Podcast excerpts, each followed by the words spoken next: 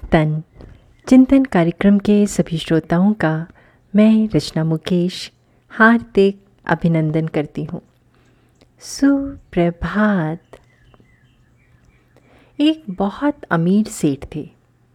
एक दिन वो अपने रिश्तेदार के साथ बैठे थे कि उनकी नौकरानी भागती हुई उनके पास आई और कहने लगी आ सेठ जी सेठ जी, वो नौ लाख रुपए वाला हार गुम हो गया। सेठ जी बोले अच्छा हुआ, भला हुआ।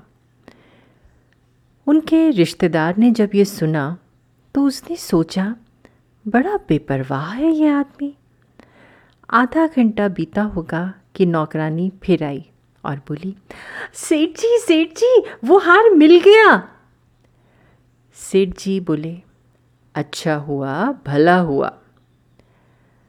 फिर वो रिश्तेदार सेठ जी से पूछता है जब आपका नौ लाख का हार चला गया, तब भी आपने कहा कि अच्छा हुआ, भला हुआ। और जब मिल गया, तब भी आप कह रहे हैं अच्छा हुआ, भला हुआ। ऐसा क्यों?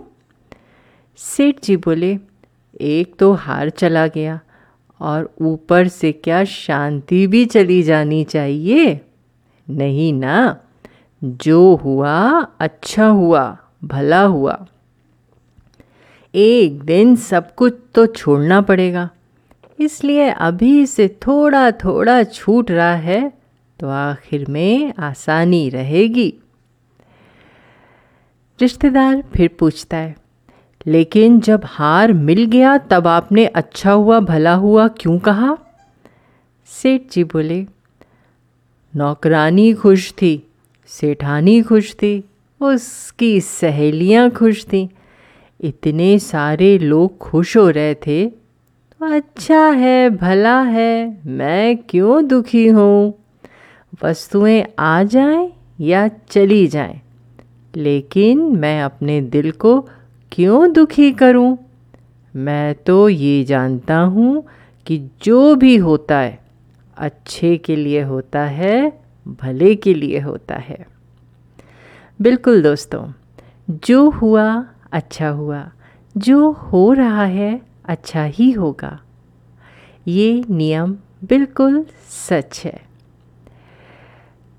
संसार में जितने भी दुख और जितनी परेशानियाँ हैं, उन सब के मूल में सिर्फ़ अज्ञानता भरी हुई है।